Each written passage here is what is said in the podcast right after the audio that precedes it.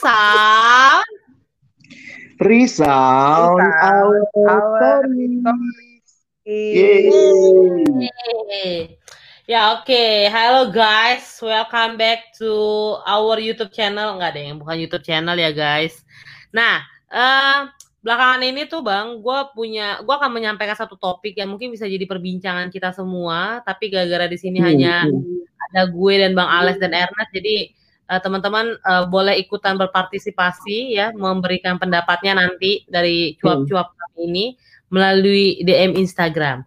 Nah, tapi sebelumnya topiknya gue mau ngomongin tentang child free teman-teman. Gue rasa nih generasi-generasi sekarang tuh udah mulai udah mulai apa nih namanya udah mulai paham lah ya, udah mulai tahu juga tentang uh, konsep pemikiran ini di mana mereka memilih untuk tidak menikah bukan tidak menikah tidak memiliki anak uh, secara biologis gitu ya Nah, uh, gue tahu ini tuh gara-gara sempet hits banget di FYP gue. Banyak banget orang yang bilang kayak memilih untuk tidak uh, apa namanya child free. Bahkan sampai ada uh, temen gue yang nanya uh, boleh dong kita memilih untuk tidak mem mem mempunyai anak? Itu kan nggak dosa.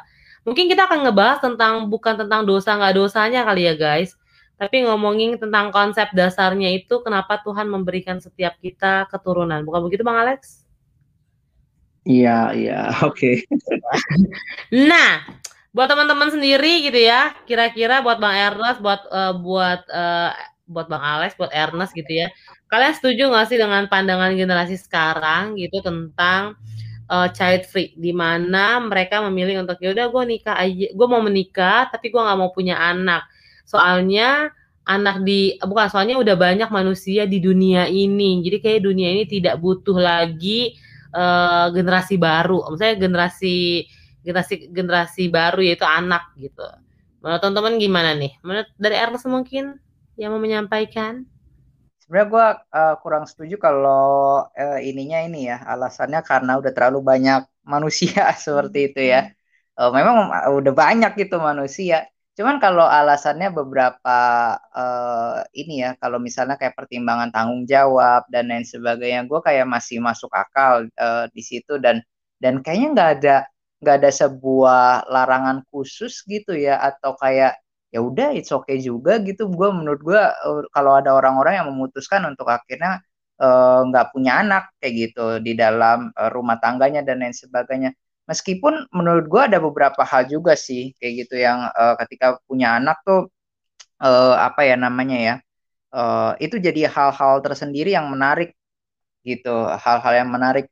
Nah cuma memang ada beberapa hal ya memang itu tadi tuh tanggung jawab membesarkan anak terus juga secara karakternya uh, pendewasaannya secara secara pertumbuhan rohaninya terus mesti diarahkannya secara benar kayak gitu. Baik secara akhlaknya dan juga pendidikan dan juga ya, banyak lah dan lain sebagainya. Itu itu aja udah udah pusing tuh mikirinnya.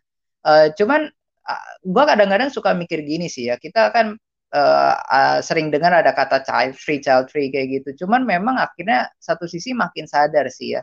Uh, ada orang-orang tuh yang pengen punya anak. Nih ini argumennya kan gitu ya. Ngapain bawa-bawa argumen kayak gitu? Uh, ada orang yang pengen punya anak tapi nggak nggak punya anak kayak gitu. Nah bukan itu sih kayak gitu. Cuman uh, makin sadar ada orang-orang tuh yang pengen punya anak tapi nggak dapat anak makin sadar kalau anak itu adalah sebuah karunia gitu. Itu adalah pemberian Tuhan. Uh, ada beberapa kisah gitu ya cerita juga tuh yang uh, itu artis yang cerita ya. Dia udah udah jaga begi sebegitu rupa entah bagaimana lah gue juga nggak paham tapi akhirnya punya anak juga gitu. Dan itu uh, gue suka sih dia influence cukup baik sih di, di di sosmed kayak gitu dan juga sering membagikan uh, apa yang dia yakini gitu tentang imannya. Nah itu dia dia bilang kayak gitu dia udah jaga dan lain sebagainya ya dia bilang akhirnya anak itu pemberian Tuhan. Dan memang dia dari keluarga yang berkecukupan ya artis kayak gitu kan berkecukupan. Tapi dia dia siap gitu untuk akhirnya kalau diberikan anak lagi siap untuk uh, bertanggung jawab dan lain sebagainya. Memang butuh hal itu sih tanggung jawab kesiapan terus juga uh, apa itu karunia dari Tuhan. Jadi kita ngomong child free child free tapi kalau Tuhan yang berkehendak kayak gitu untuk untuk ini apa memberikan anak mau ya ya gimana juga kayak gitu. Cuman yakinnya gini sih ada juga sih yang bilang kalau misalnya uh, Tuhan kasih anak, masa Tuhan nggak nggak akan uh, apa tuh namanya menolong kita gitu ya, mendidiknya atau menolong kita untuk uh, membesarkannya. Kalau dia kasih sebuah tanggung jawab, berarti Tuhan melihat bahwa uh, kita tuh uh, sanggup diberikan tanggung jawab tersebut. Nah itu sih yang gue lihat satu sisi ya dari dari isu ini. Tapi nggak masalah juga sih menurut gue ya soal apakah mau punya anak atau tidak kayak gitu. Meskipun ya kalau di Alkitab ngelihatnya sih uh, beberapa orang tuh kalau misalnya zaman dulu uh, Samuel tuh. Samuel kan ibunya tadinya mandul kan. Kayaknya tuh zaman Alkitab tuh uh, orang-orang yang mandul kayaknya di di dibenci Tuhan kali ya. Jadi kayak aib gitu di di secara sosial. Tapi kan itu tradisi gitu bukan sebuah uh, keharusan firman Tuhan. Itu sih yang gue lihat ya gitu Wah ini menarik ya. Kalau aku Aku ngeliat mungkin ada dua isu kali ya yang perlu aku sorotin ya. Yang pertama adalah isu kebebasan. Jadi banyak orang uh, merasa bahwa ini hidupku sehingga aku bebas dong ngelakuin apa pun yang aku mau sama hidupku gitu. Termasuk ya mau punya anak atau tidak gitu dan sekali lagi kebebasan seperti itu yang aku agak pertanyakan sebenarnya. Betul sih, banyak hal kita bicara hak asasi, kebebasan pribadi, tetapi gue melihat juga bahwa realitanya manusia itu bukan makhluk individual saja. Kita punya tanggung jawab pribadi, betul, tapi kita juga punya tanggung jawab sosial, kita punya tanggung jawab spiritual kepada Tuhan. Nah, menurut gue tuh jadi satu hal yang apa ya, yang istilahnya uh, membuat kita harus berpikir lebih luas soal kebebasan dan pilihan-pilihan kita. Mungkin membuat kita di negara yang tidak ada wajib militer ya, negara kecil kayak misalnya mana Korea Selatan kalau nonton drama-drama atau Singapura itu kan semua laki-laki dewasa diwajibkan wajib militer. Jadi itu hal umum tuh. Jadi lu berasa lu bebas tapi ada kewajiban yang kewajibannya itu karena mereka dengan jumlah orang yang sedikit. Nggak bisa jadi tentara semua begitu jadi semua orang dilatih jadi tentara kira-kira begitulah. Makanya makanya ada wajib militer gitu ya. Nah kadang gue ngelihat bahwa iya ya ini bukan masalah pilihan gue mau apa tapi ternyata ada tanggung jawab sama bangsa. Tidak kebetulan dong kita lahir di sebuah bangsa bangsa yang juga mau punya sumber daya yang baik untuk menyiapkan generasi ke depan dan karena itu me, apa ya tanggung jawab memiliki anak tuh bukan cuman bukan cuman ini ya. Tentu kita sangat menghargai kebebasan orang. Gua nggak mau repot gua nggak mau ini. Tapi menurutku itu itu tanggung jawab yang terlalu simple. Hanya mikirin supaya gua nggak repot dan segala macam nah dunia ini mengajarkan kita bahwa ada tanggung jawab bersama tanggung jawab kekeluargaan bahkan mungkin kalau kita sebagai anak Tuhan yang kenal firman, ada tanggung jawab untuk memenuhi bumi, beranak cucu bertambah banyak. Jadi somehow itu memang sesuatu yang mungkin kelihatannya kita bisa memilih. Tetapi di dalamnya tanggung jawab memilih itu alasan-alasannya kalau cuma terlalu terlalu individual, gue merasa kayak kayaknya something missing gitu, ya. Nah itu yang pertama. Nah yang kedua masuk kepada apa tujuan pernikahan. Nah, ini memang mau nggak mau ya karena kita dari sudut pandang Kristen ngelihatnya gini bahwa uh, tujuan pernikahan itu di dalamnya adalah kesatuan dua individu di hadapan Tuhan, di hadapan jemaat, di mana kesatuan mereka makin uh, dinikmati dalam dalam relasi hubungan yang intim dan kalau Tuhan mengaruniakan, nah itu tadi yang Ernest bilang ya, anak tuh karunia. Nah, kalau gue ngelihatnya jadinya begini, sebenarnya kalau kita siap menikah, ini terlepas dari lu bilang saya mau memilih punya anak atau menunda punya anak, tapi seperti yang mungkin Novi bilang di awal tadi, lo kalau lu memilih menikah, lu berarti harusnya nyiapin diri untuk punya anak, kan itu di satu paket. Jadi kadang-kadang jadi lucu kalau alasan-alasannya justru uh, eh, gue mau merit tapi nggak mau nggak mau punya anak itu kayak nggak logis gitu uh, secara umum lah bahwa prinsipnya bahwa di dalam pernikahan itu Tuhan kasih anak Nah, sekarang malah aneh lagi gitu. Ada orang yang nggak mau menikahnya tapi mau anaknya. Jadi lucu juga nih manusia ya. Ada hal-hal yang diinginin di luar dari batas-batas yang sebenarnya Tuhan sudah berikan dalam ketetapan gitu ya. Dan ketetapan itu membuat kita sebenarnya hidup dalam sebuah tatanan yang yang baik dan teratur. Jadi kalau gua ngeliat ya, um, pilihan untuk mengatakan saya mau child free, itu mesti dikaji benar-benar gitu. Itu bukan hanya hubungan dengan apa yang gue pilih, tapi kalau kalian menikah dan mengatakan kalimat itu, apa sih yang dimaksud? Apa yang teman-teman lagi nggak mau ambil tanggung jawabnya kah? Atau kalian lagi mungkin, nah makanya gue bilang jelas beda antara child free sama menunda punya anak. Ada orang yang misalnya merasa saya belum siap nih, mungkin satu dua tahun lagi menunda punya anak. Ada yang eh, suami atau istri lagi sekolah, jadi tunggu selesai studi misalnya itu menunda tapi kalau child free kan itu kayak begini saya mau meritnya saya mau ada yang perhatiin saya ada pasangan tapi saya nggak mau anaknya gitu. Ya buat buat aku sih itu jadi sesuatu hal yang melampaui norma kewajaran secara umum sih. Mungkin itu sih pendapat gua. Gimana teman-teman? Gue jadi inget ini bang apa uh, ini kejadian 45 tahun hmm. lalu lah kayak hmm. gitu. Sebelum nih yang lagi booming booming free lah kayak gitu. Gue gue gue cukup kaget dengan salah satu teman kita uh, staff juga tapi dia udah nikah gitu. Dia udah nikah waktu itu dia udah udah hamil hmm. punya anak uh, terus hamil lagi dalam waktu dekat. Nah waktu itu hmm. waktu datang ke kantor gue tanya kan kan di pandangan gue pun ya di pandangan gue saat itu ya gue punya anak juga nggak mau banyak banyak gitu. Karena gue mikirin wah bakal ribet nih dan lain sebagainya kayak gitu kan.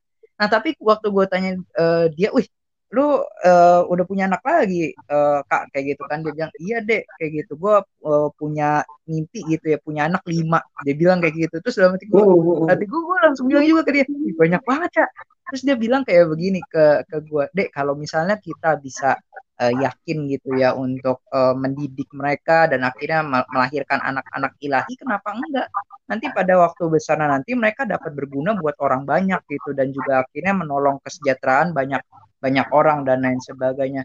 Nah, gue jadi hmm. balik lagi sih ya, lihat kayak iya ya kayak gitu. Kalau memang kita uh, yakin itu anak itu adalah karunia Tuhan kayak gitu, Tuhan mempercayakannya kepada kita dan Tuhan meminta kita membimbing mereka kayak gitu ya kepada kepada Tuhan gitu ya ke jalan yang benar dan dia bisa bermanfaat bagi orang lain juga dan juga mensejahterakan banyak orang kenapa enggak gitu ya dalam artian kalau hmm. misalnya alasannya udah kebanyakan orang, ya kebanyakan orang yang udah ada ini, kebanyakan orang yang mensejahterakan orang atau enggak kayak gitu. Kalau kita bisa yeah. lebih banyak lagi gitu ya orang yang bisa mensejahterakan orang lain kan jauh lebih baik seperti itu. Nah, gue waktu itu ngelihatnya hal seperti itu sih. Nah, waktu gue ketemu hal itu, gue jadi lebih ini kayak gitu. Jadi lebih jadi waktu itu gue bener-bener aduh kayaknya males banget punya anak gue kalau nanti nikah gue nunda dulu deh punya anak gue mikir gitu hmm, gue hmm. jadi lebih lebih lebih terbuka dalam artian oh ya udah kalau nanti Tuhan berikan anak uh, ya nanti akan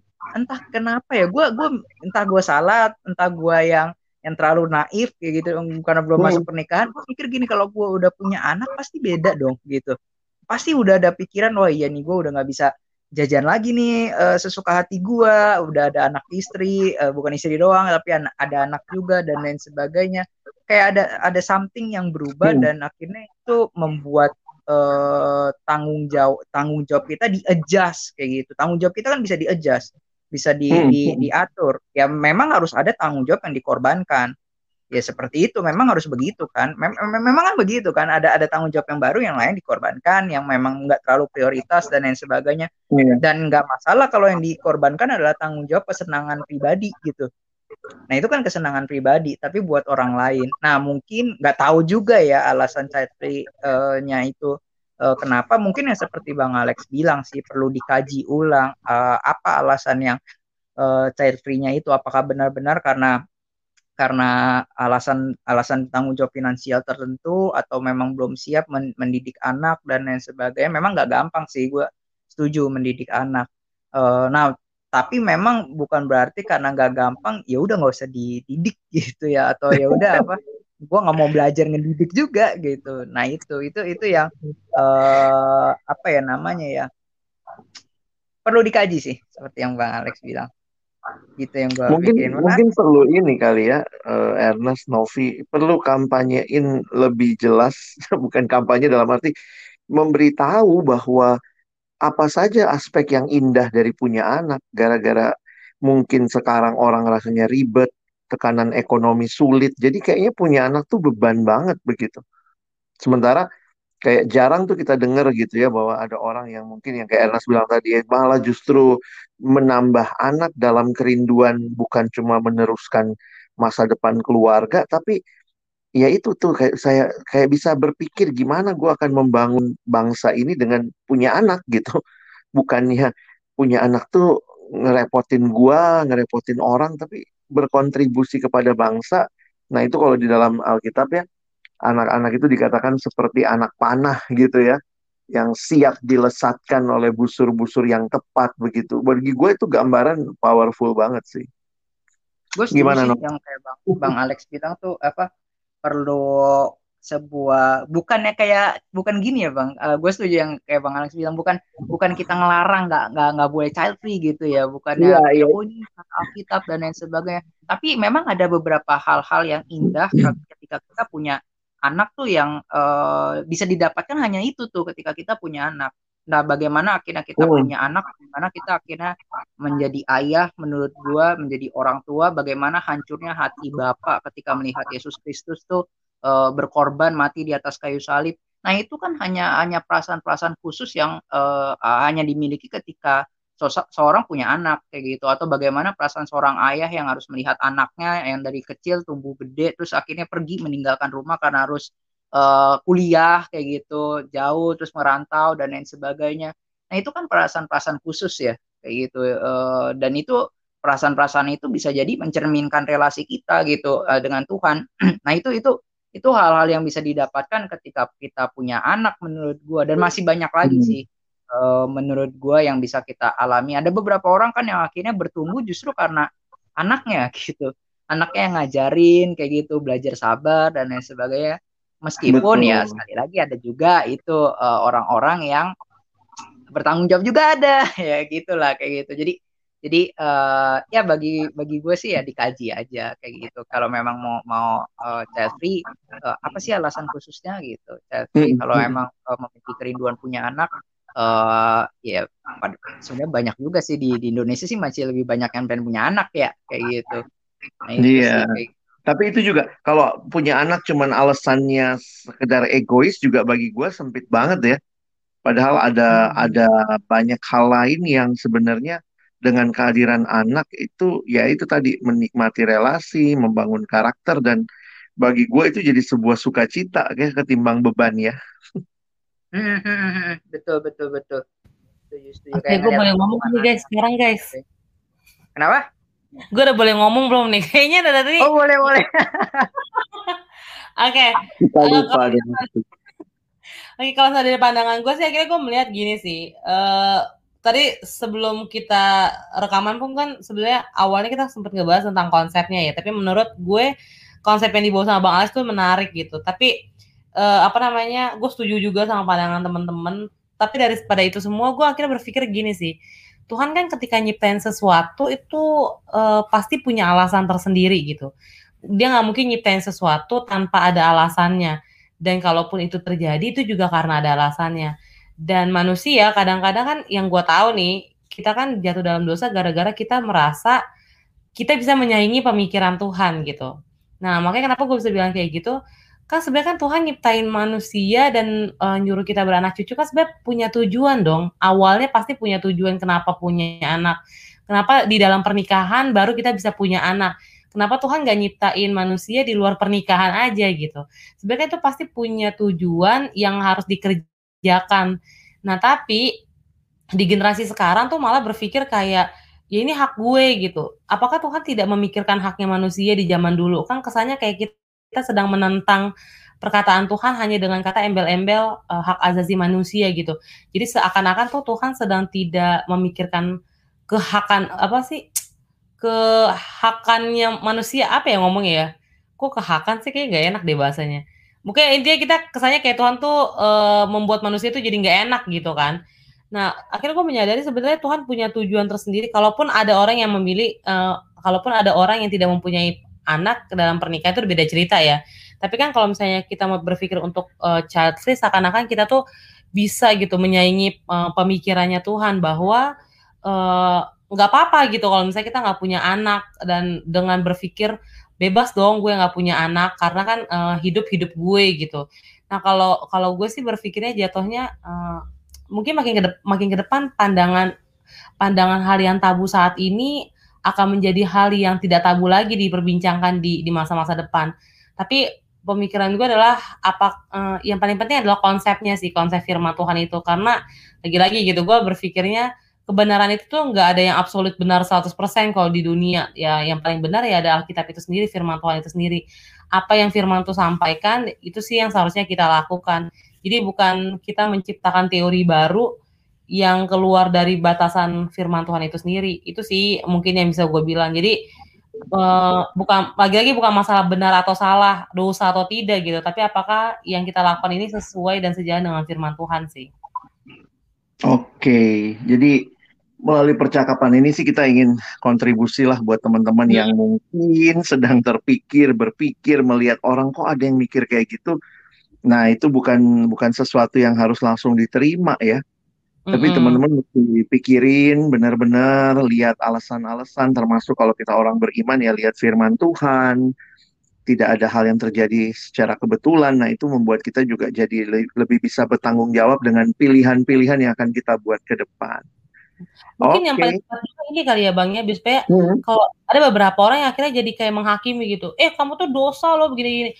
Mungkin jangan langsung kayak gitu juga gitu, tapi dengar apa pandangannya dan kita membantu mereka Betul. untuk memperbaiki karena generasi sekarang tuh kadang, -kadang langsung menghakimin ya, tuh dosa atau enggak nggak apa-apa dong ini hak gue segala macam jadi kayak gitu. Jadi maksudnya mungkin bagian hmm. kita kita, kita lakukan melalui sosial media lagi-lagi ya bukan untuk ngejulitin orang gitu tapi mungkin ada perspektif yang teman-teman nggak lihat dan kita bisa membantu yeah. gitu untuk teman-teman ada loh pandangan di, di sisi ini apakah kalian sudah memikirkan hal itu juga hmm. gitu hmm. karena ya balik-baliknya pada akhirnya kan setiap orang akan memutuskan nah cuman hmm. buat gua setiap kali dengar kata istilah nanti kan balik ke orang masing-masing aku selalu ingat kalimat yang dia katakan di Alkitab setiap kita akan bertanggung jawab terhadap keputusan kita jadi memang pada akhirnya sih kalau buat kita orang yang percaya, Bu, ini bukan masalah masing-masing, tapi masalahnya apakah kita sudah memutuskan yang sesuai dengan apa yang Tuhan mau. Nah, karena nantinya kita kan akan jawabannya kepada Tuhan. Jadi kalau dunia hanya ngelihat balik ke diri gua, hak asasi gua, keputusan gua, aku cuma ingin mengajak teman-teman melihat gitu. Terus nanti kalau kita ketemu Tuhan, kita mau ngomong apa? Karena kita akan mempertanggungjawabkan apa yang kita pilih gitu ya dalam hal-hal seperti ini. Nah mungkin itu yang bisa masing-masing di hadapan Tuhan ya. Iya, ya. Oke deh.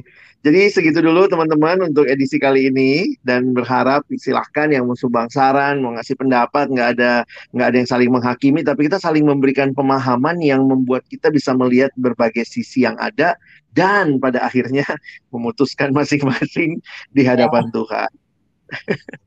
Oke, okay, jangan lupa bisa follow kita di Instagram. Instagram kita apa, Nas? Ya, friendson.id. Udah lupa jadi. Dan yeah. nantikan episode-episode berikutnya. Thank you for today. Terima kasih teman-teman. Bye. Bye. Bye.